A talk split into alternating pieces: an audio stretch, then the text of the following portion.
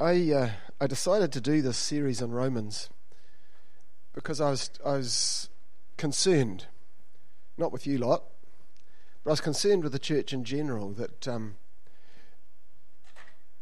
that really we haven't got a good handle on what we believe. I think the modern day church, uh, uh well, don't just think I know, it's a, it's a creation of ourselves in many, many ways. The early church wasn't church as we know it. The early church was really just like our connect groups. They would meet in homes, and uh, the worship, the time they spent together, was was really focused on what they believed and who they believed in, and on discipleship and on following God with all their hearts and all their mind and all their strength. There wasn't so much style, and uh, there wasn't a performance as church can be if we're not careful. And often today, our focus isn't so much on what we believe. In fact, if we did a research this morning on what we all believed, we would be shocked at the difference, the divergence amongst us all about what we really believe and what we really believe is important. But what happens tends to happen today is people come to church because they like it. They like the music, they like the style, they, there's something about it that attracts them. And we tend to treat church a little bit like a supermarket. We go down the aisle and we pick the one we like and we put that in our shopping bag. And if so all, all of a sudden something happens, we don't like it anymore, we throw it out of our shopping bag and we get, a, get something else off the shelf and put it in there. And it becomes, our church, as we know it, becomes something for us rather than a group of people we join ourselves to so that we can express our love for God into the community in which we live. Church in the early days was more about what they could give out than what they could receive in. But I, I believe we've created a church which is a, a consumer beast, if you like. And we become purveyors of fine churches. And we just. Uh, you know, just like wine critics, we become church critics. Uh, and we all do it, don't we? You go away on holiday and you go to another church. And what do you do when you sit there? you, you, you become a critic of what's going on. Not a critique, but a critic. Uh, I'm, I, I'm won't tell you what church it was, but I went to a church one day and I was sitting there. It was, a, it was actually a funeral, and I was sitting there in all of my holiness and greatness, criticizing the whole thing. and I was, I was, I, was, you know, I was reading what was in front of me. I thought, oh, how ridiculous! That's not true. And I was, I was just, I was just criticizing. And I looked across the aisle. I probably told you this before. I looked across the aisle, and there, on the other side, was this, this I, I was young then, as this, this older lady, and she was kneeling, worshipping God through it. And God spoke to me. He didn't just speak to me, He growled at me. I, I was growled at. I really knew. And He said, How dare you sit there in criticism when you are meant to be worshipping me? How do you like that? And this is basically what he said to me. He said, you, you, You're more worried about the words and the form and the structure, and you've forgotten that I exist. He said, But she is worshipping me. And uh, that, that really woke me up a little bit that we have, we have just become a little bit surface oriented. We come and we, you know, and we, we, we, we treat church like, church like a railway station. We come and we go, we come when we feel like it, we stay home when we don't, and all that sort of stuff. And yet, our gatherings here this morning are not about us. It's not about whether you like the songs or not. It's not about whether you, whether you um, really get into what the worship leader's doing or not. That, that's not the issue. The issue is who's here and who are we worshipping. And so I became challenged that, that really we, we, as a church needed to, to get down to the nitty gritty of what we believed. And we needed to, to focus on the essentials of our faith. What is really important? What's important to us as Christians? Now, none of this is on the PowerPoint yet. I'm just talking. I haven't got into my notes yet. So if you're trying to find where I'm up to in those notes, you're lost already because I haven't started. So that's what set me off. And I started to study the book of Romans, and I realized that some of the things I believed were a little bit miscued as well. And it got exciting for me because I, my Christian faith became fresh again as I began to discover some things that I always struggled with. I always struggled with certain understandings of, of Christianity as I have received it. And it was exciting. And I trust that this series will be exciting for you as well. Let's turn to our Bibles in Romans chapter 1, shall we? We're into the second half of chapter 1. We're not going to go through this verse by verse every week. That would take us until Jesus comes back.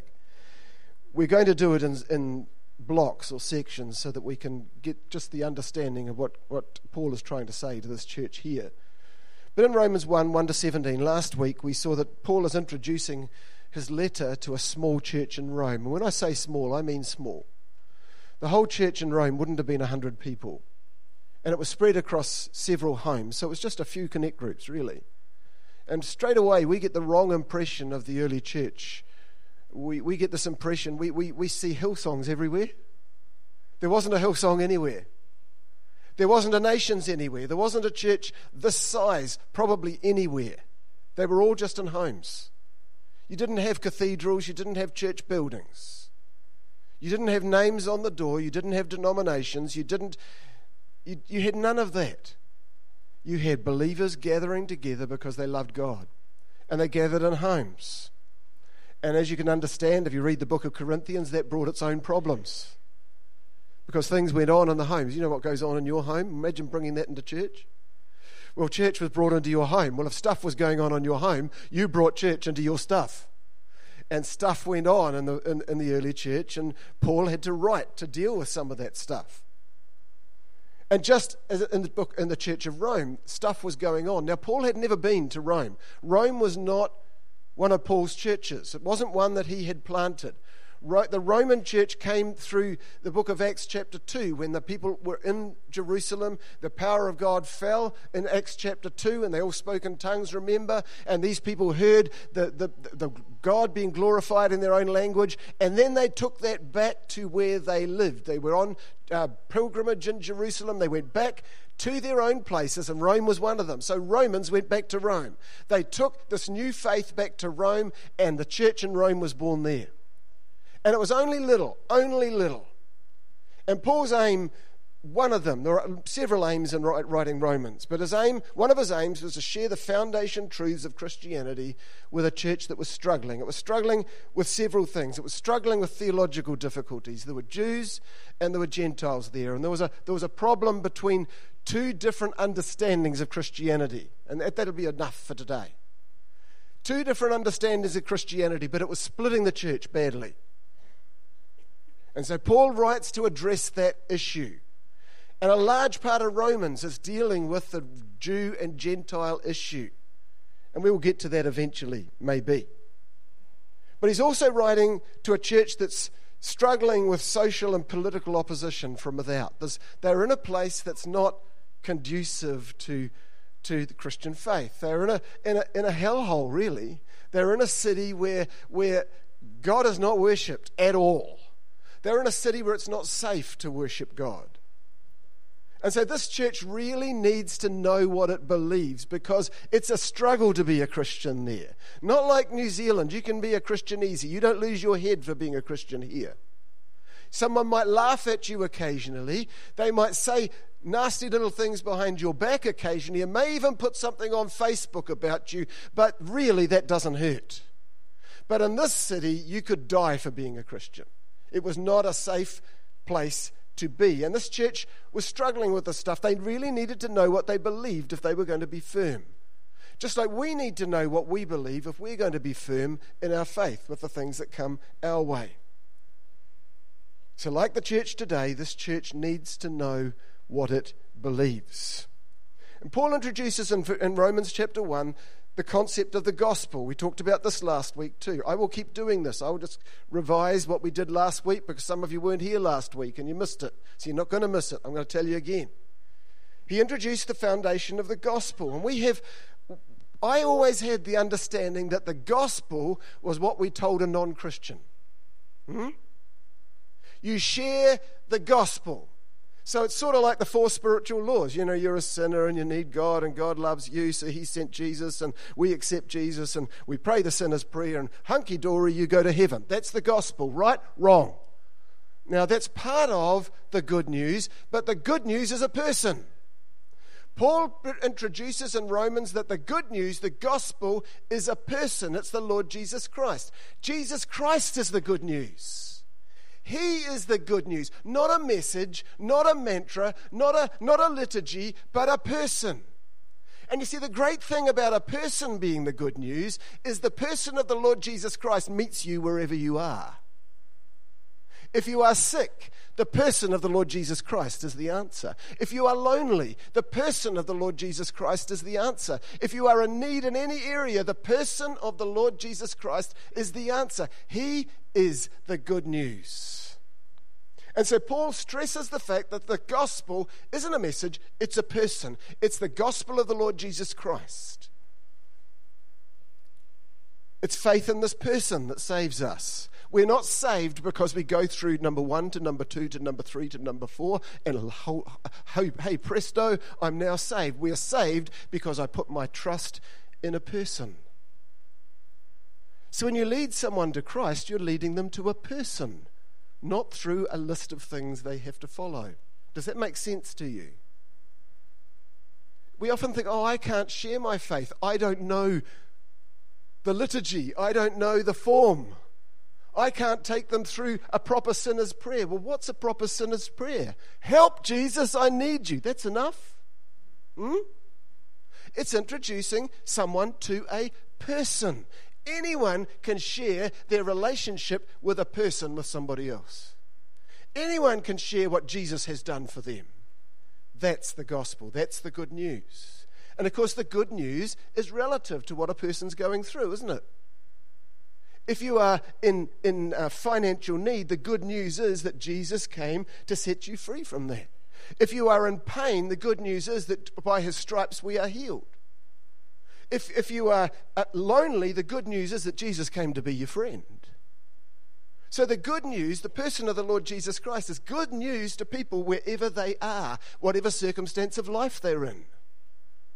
It's not good news. I'm going off track here this morning, but I think I need to say this. It's not good news to go to someone who's hurting and in pain and lonely and tell them they're going to hell. Hear me? That's not good news. Good news is Jesus came for you. He came because he loves you. He died because he loves you. Jesus loves you. Hmm? That's good news. So we need to adjust our understanding of the gospel a little bit. Paul shares that in his, in his, in his message. It's faith in this person that changes us. And the, the wonderful thing about the gospel, the good news, is it's good news for us all of our lives. See, if the gospel is just a mantra, it's just a thing you go through to get saved, then you do it once and that's it. But a person of the Lord Jesus Christ, a relationship with a person, goes with you every day through every circumstance you have in life. So the gospel is the good news is good news for me today when I'm feeling a bit sick. It's good news for me tomorrow when I'm feeling better. It's good news for me when I've had a car accident. It's good news for me when I'm struggling financially. It's good news for me when I'm having problems in my family. It's good news for me in my marriage. Jesus is good news in every circumstance of my life. He's good news from the moment I get saved to the moment I go into eternity. Jesus is good news for me. The gospel is the gospel every day of my life. It's an ongoing, progressive relationship with a person. Do you get that?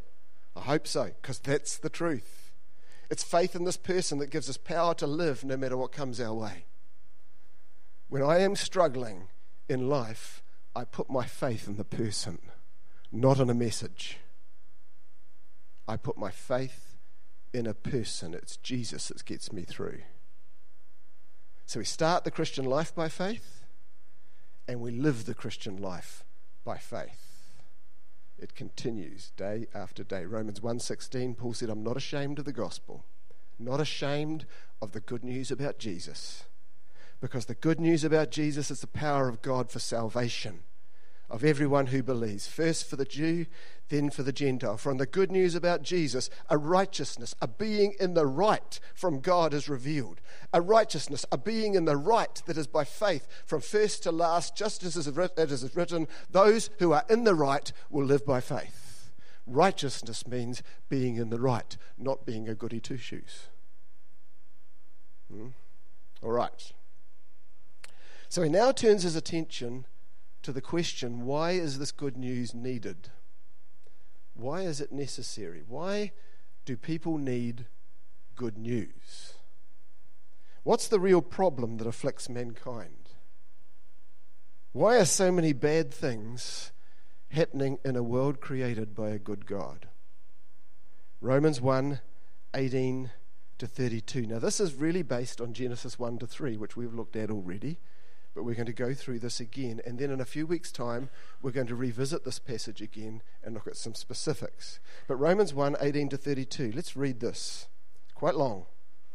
The wrath of God is being revealed from heaven against all the godlessness and wickedness of men who suppress the truth by their wickedness. This is a really uplifting passage. I want, you to know this. Is, this will really get you excited. You'll be jumping up and down by the time I finish this. Since what may be known about God is plain to them, because God has made it plain to them. For since the creation of the world, God's invisible qualities, his eternal power, and his divine nature have been clearly seen, being understood from what has been made, so that men are without excuse, and women are also without excuse. For although they knew God, they neither glorified him as God nor gave thanks to him, but their thinking became futile, and their foolish hearts were darkened. Although they claimed to be wise, they became fools and exchanged the glory of the immortal God for images made to look like mortal men and birds and animals and reptiles. Therefore, God gave them over in the sinful desires of their in the sinful desires of their hearts to sexual impurity for the degrading of their bodies with one another. They exchanged the truth of God for a lie and worshipped and served created things rather than the Creator, who is forever praised. Amen. Because of this, God gave them over. Notice this phrase is used over and over. God gave them over to shameful lusts. Even the women exchanged natural relations for unnatural ones. In the same way, the men also abandoned natural relations with women and were inflamed with lust for one another.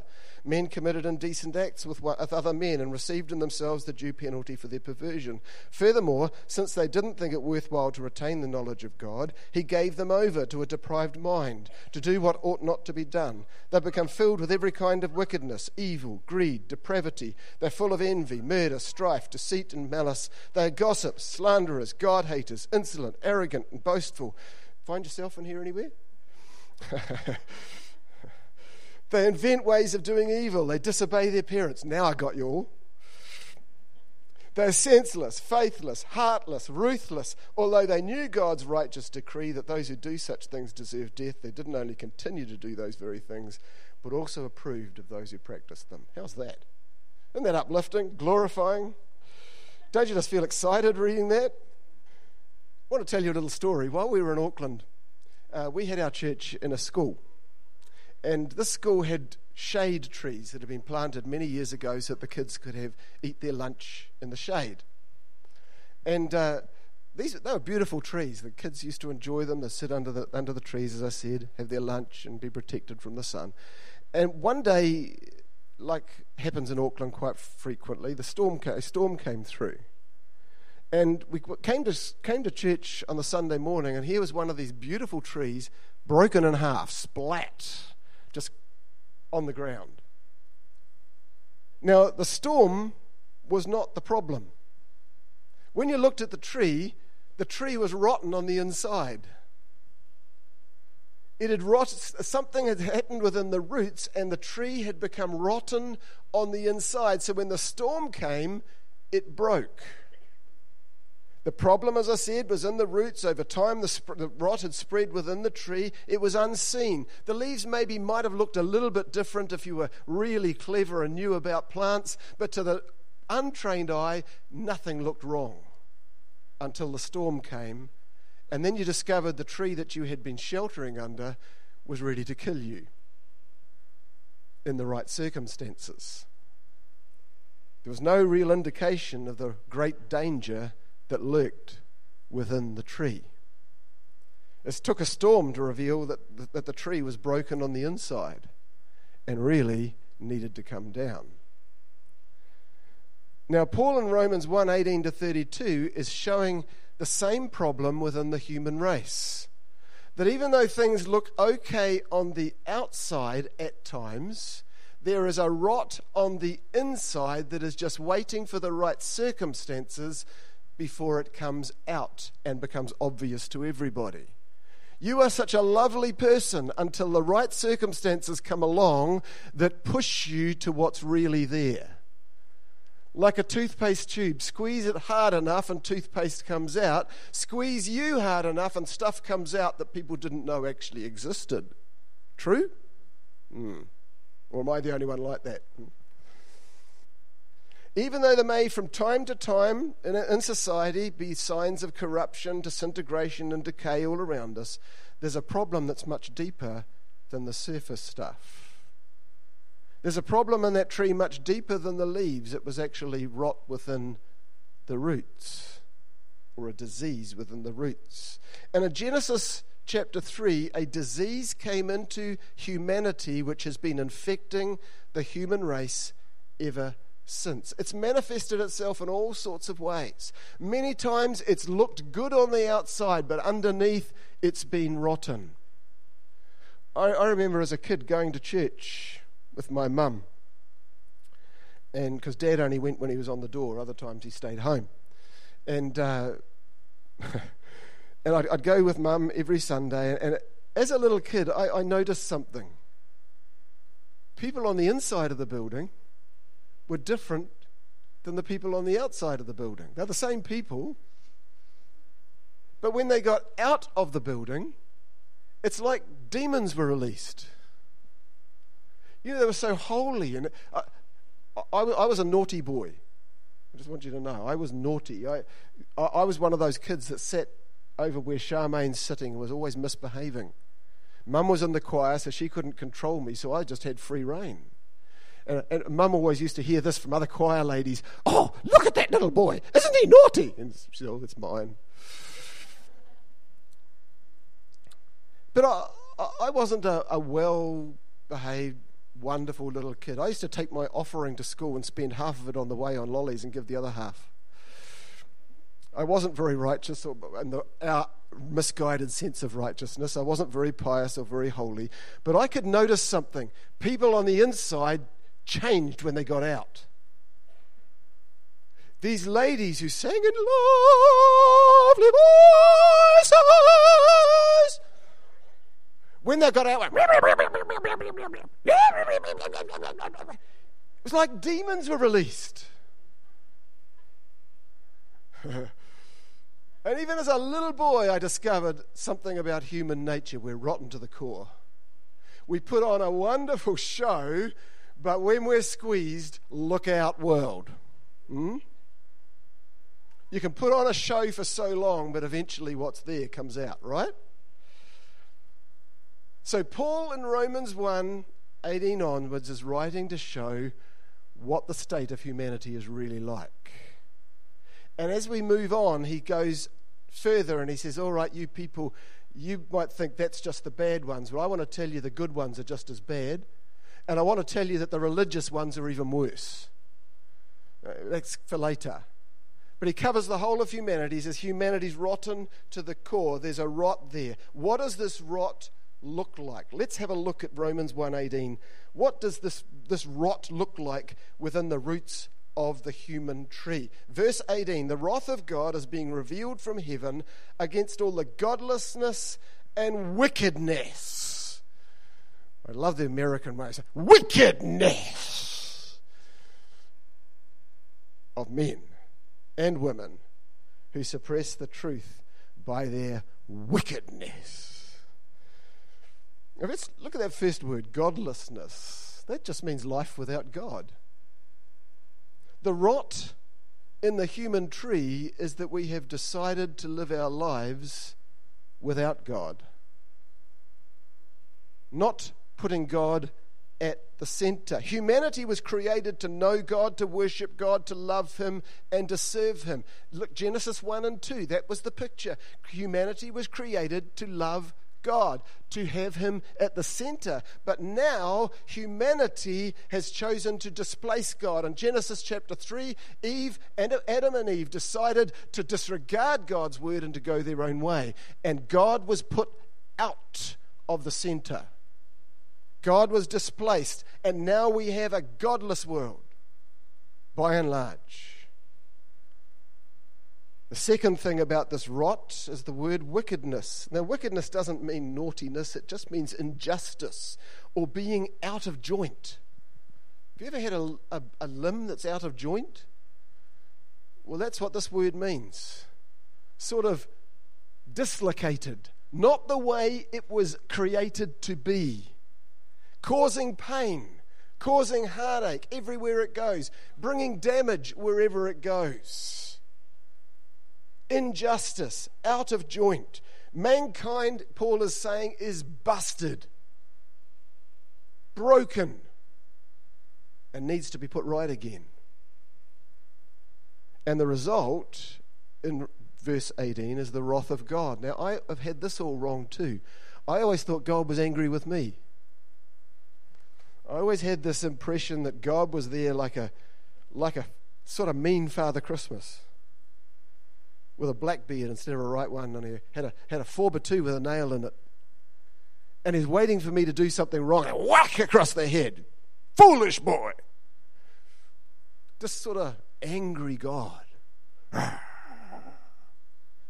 the wrath of God is not against people, it's at the disease.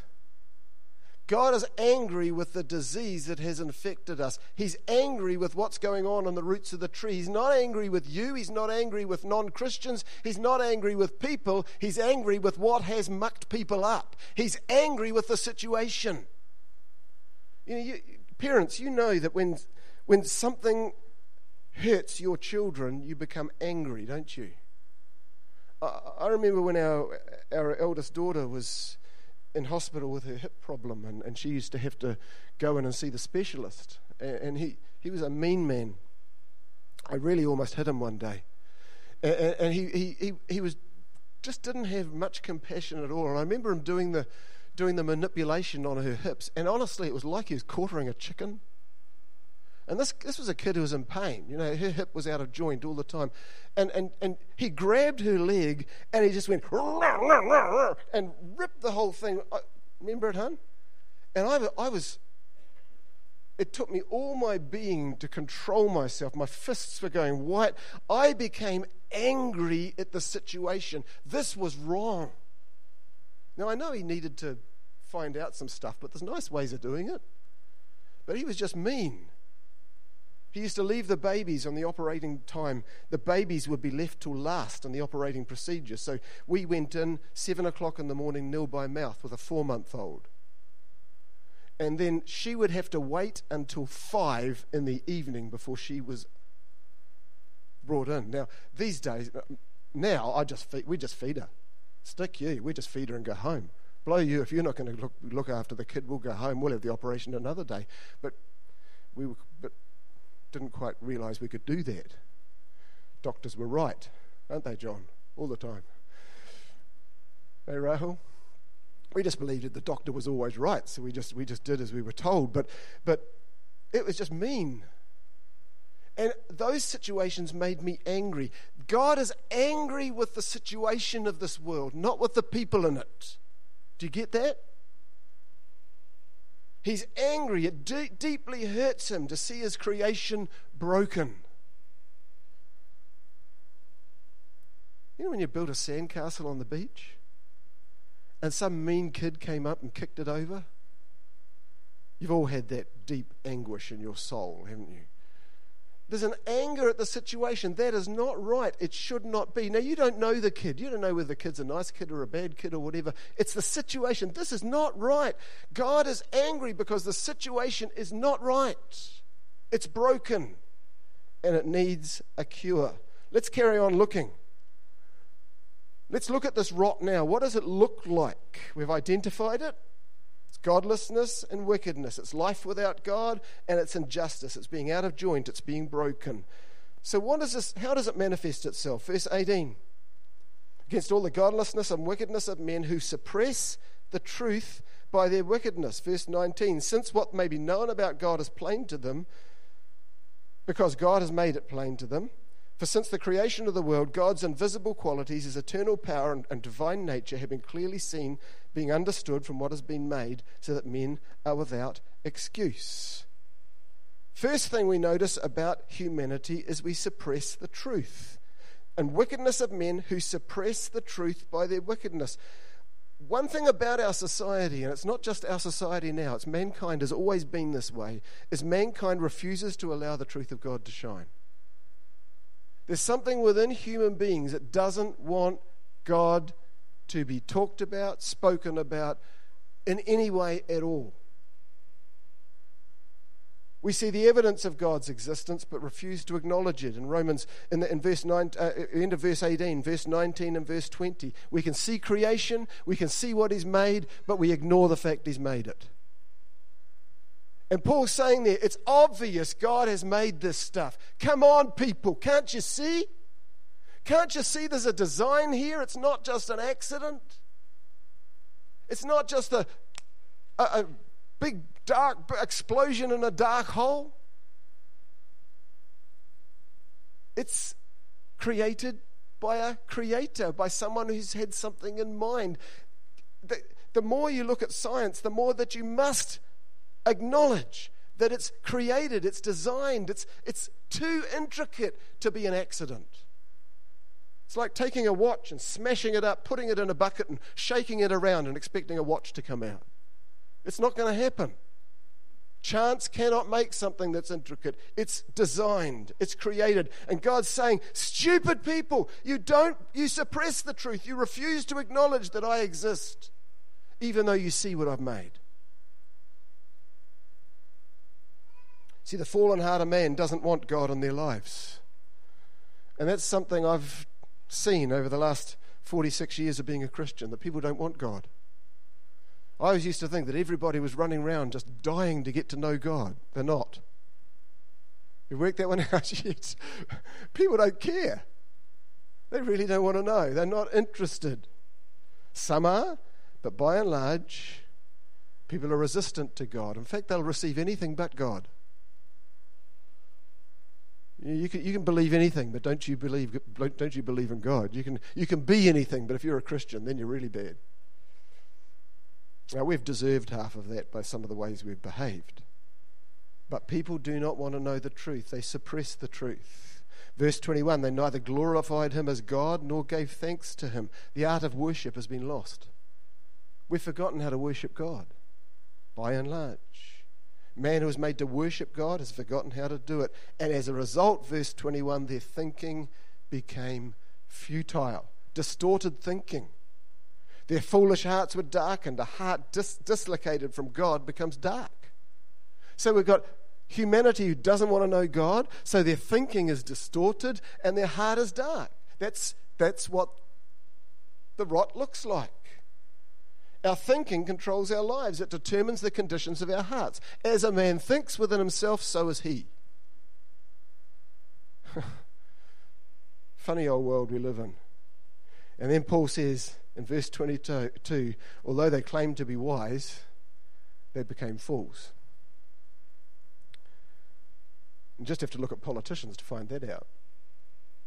You know, politicians think they've got all the answers, just like we do. Oh, you just got to change this. You know, if you change this, it'll just solve the whole problem. But when I was doing my, my degree, I discovered a, a thing called systems theory. That systems are highly complicated. And when you change one little thing in a system, it changes everything else. You think you're fixing something and you've created a 15 problems down the line because everything's related. And we, in our wisdom, think we're going to solve a problem and we do something to solve the problem and it creates another problem. You know that? So, so politicians create laws. Oh, we, we'll fix it. We'll fix the prostitution problem. We'll legalize it. We'll fix the, this problem. We'll just legalize it. We'll fix this problem. We'll stop you doing it. We'll, we'll, we'll, we'll just control your life. We'll put a law in place and it'll solve it. Laws don't solve stuff, they just create another problem.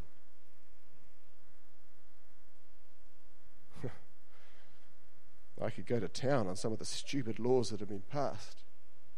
You know, legalizing drugs. You know, marijuana's the next one. We used to have a, a, a guy in our church, or several of them actually in our first church, who were who were druggies, just hey hun. And and um, I, I discovered the evils of marijuana dealing with those guys. You know, one of them, he was demonized. He was just, his, his, his whole life, his sexual life, his social life, his spiritual life was totally wrecked by marijuana. I discovered it was probably, probably one of the most dangerous drugs of the lot. Looks harmless, has positive side effects when you're in pain, but has incredible danger, dangers attached to it. Incredible. And we, in our great wisdom, think, oh, just legalize it and we create another problem. We deceive ourselves that our thinking is right. Mankind's deceived. We all are. We deceive ourselves that our thinking's right, but if our thinking doesn't match God's thinking, we've got a problem. It'll always fail. And then in verse 23, they exchanged the glory of the immortal God for images made to look like mortal man what mankind has begun to do is worship himself. Now, you, you can call it a tree, you can make it a, a calf, you can make it a, a, a statue, you can, or you can be in our society where it's just my efforts. It's all self worship, it's all worshipping our own creation. And, and one of the prophets, I think it was Isaiah, really gets stuck into this. He says, How stupid. You, you cut down a tree, and half of it you burn for your fire, and the other half you turn into a god and you say, You made me. He said, You're dumb. You just burnt half of it to get warm. And now you're worshipping the other half. Stupid person. You're worshipping the created, not the creator. And we, we do the same. We worship our own efforts, we worship our own thinking, we worship our own opinions. It's putting self on the throne instead of God. That's what the rot looks like. Not a good picture, is it? That's us, people. And then it says in verses 24 to 32, we haven't even gotten to the juicy stuff, have we? In 24 to 32, it says, God gave them over. Several times, God gave them over. God gave them over. In other words, He gave the responsibility for their behavior over to them and along with its consequences. So God released them into what they wanted. All right? You want it, you have it. But you'll have to live in it. It's got consequences, people. You reap what you sow. God gave them over. And this answers the question why doesn't God do stuff? Why doesn't God fix the starving problem? Why doesn't God God gave them over. He released this world into what it wanted and its consequences. God doesn't create this stuff, we have created it. We have created starvation. We have created a racial problem. We have created inequality between man and woman. We have created sexual problems. We have created it. God has not created it. God gave them over. So if we ignore God and follow our own brokenness, what we will expect is for humanity or humanness to dissolve. Mankind becomes less human the longer it goes on. We become more and more like what we worship. And I'm going to cover this in about three sentences. Verse 24 to 27, the result of that is sexual dysfunction. We're coming back to this one in a few weeks' time. We're going to talk about God, sex, and people. Because I don't think we talk about sex enough in church. Anyone agree with me? Well, I'm going to talk about it next time. What does God say about sex? It's not what this says about it. This is showing the sexual life that is distorted, that is destroyed because mankind's gone his own way. And when mankind goes his own way, this is the sort of stuff that happens. Now, this, Paul is not writing a list of naughty things that send you to hell. One of our rugby league players needs to learn this. Not ours, Australia's. Rugby players. This is not a list of things that send people to hell. This is a list of things that happen when man goes his own way. This is the result. This is the leaves on the tree. This is the result of the rot that, may, that happens when we t- take God from out of the center and go our own way. This stuff happens. It's not a you'll go to hell if you do this stuff. Please hear me. The church has berated some of the people who do some of these things and treated them like horrible, nasty, revolting whatevers. And that is not what Paul is saying, because he's got you in this list as well. You are there, because I'm sure you've gossiped. I have. And I'm sure you've been disobedient to your parents. I have many times. We are all on this list. It's not a list of horrible people, it's a list of things that happen when man gets disjointed, when, when life gets out of kilter, when we lose our humanity, and when we put God away from the center, we get dysfunctional sexually. Verse 28, we get dysfunctional spiritually. Furthermore, they didn't think it worthwhile to retain the knowledge of God. He gave them over to a deprived mind to do what ought not to be done. And then we get dysfunctional socially. Verse 28 to 32, we start doing things that hurt other people.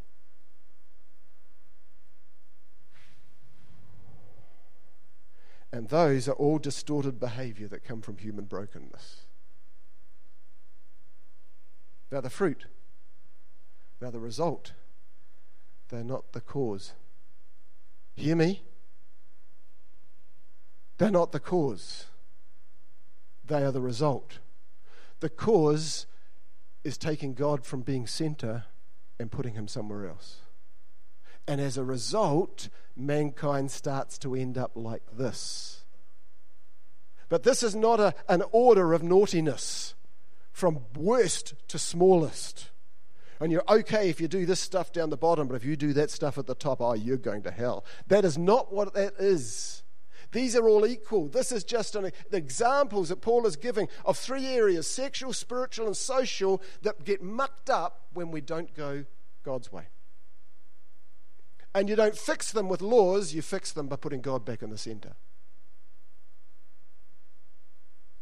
You don't fix them by calling people nasty and naughty and bad. You fix them by giving them the gospel, the good news that Jesus is the answer.